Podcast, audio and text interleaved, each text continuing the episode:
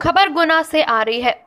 निर्वाचन के मद्देनजर मान्यता प्राप्त राजनीतिक दलों के प्रतिनिधियों की बैठक आयोजित।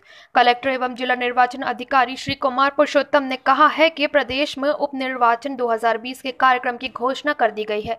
ज़िले के भमौरी विधानसभा निर्वाचन क्षेत्र में निर्वाचन होना है। निर्वाचन आयोग द्वारा जारी निर्वाचन कार्यक्रम अनुसार भमौरी उप निर्वाचन हेतु निर्वाचन की अधिसूचना नौ अक्टूबर दो हज़ार बीस को जारी की जाएगी। एवं इसी दिन से नाम निर्देशन पत्र प्राप्त करने का कार्य प्रारंभ होगा।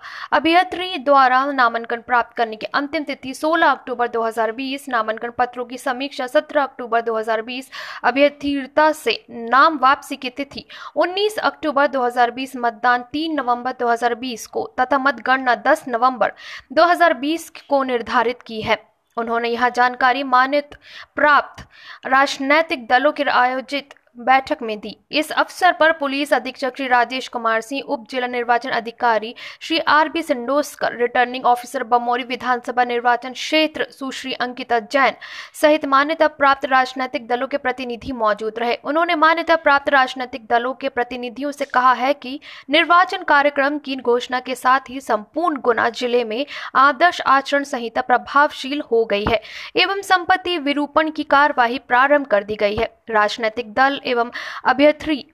भारत निर्वाचन के निर्देशों एवं नियमों का अक्षरशः पालन करें।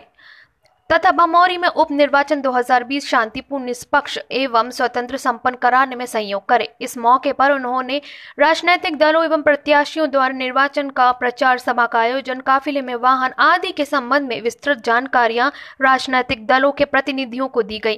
बैठक में पुलिस अधीक्षक श्री सिंह द्वारा निर्वाचन के मद्देनजर निर्वाचन आयोग के आदेश, निर्देश एवं प्रतिबंधों की जानकारी दी गई। बाद में कलेक्टर एवं जिला निर्वाचन अधिकारी श्री पुरुषोत्तम तथा पुलिस अधीक्षक श्री सिंह द्वारा संयुक्त रूप से प्रेस वार्ता आयोजित कर निर्वाचन से संबंधित जानकारियाँ मीडिया कर्मी को दी गई तथा निर्वाचन के संबंध में उनके प्रश्नों का जवाब दिए गए। गुना से जालिम सिंह की रिपोर्ट।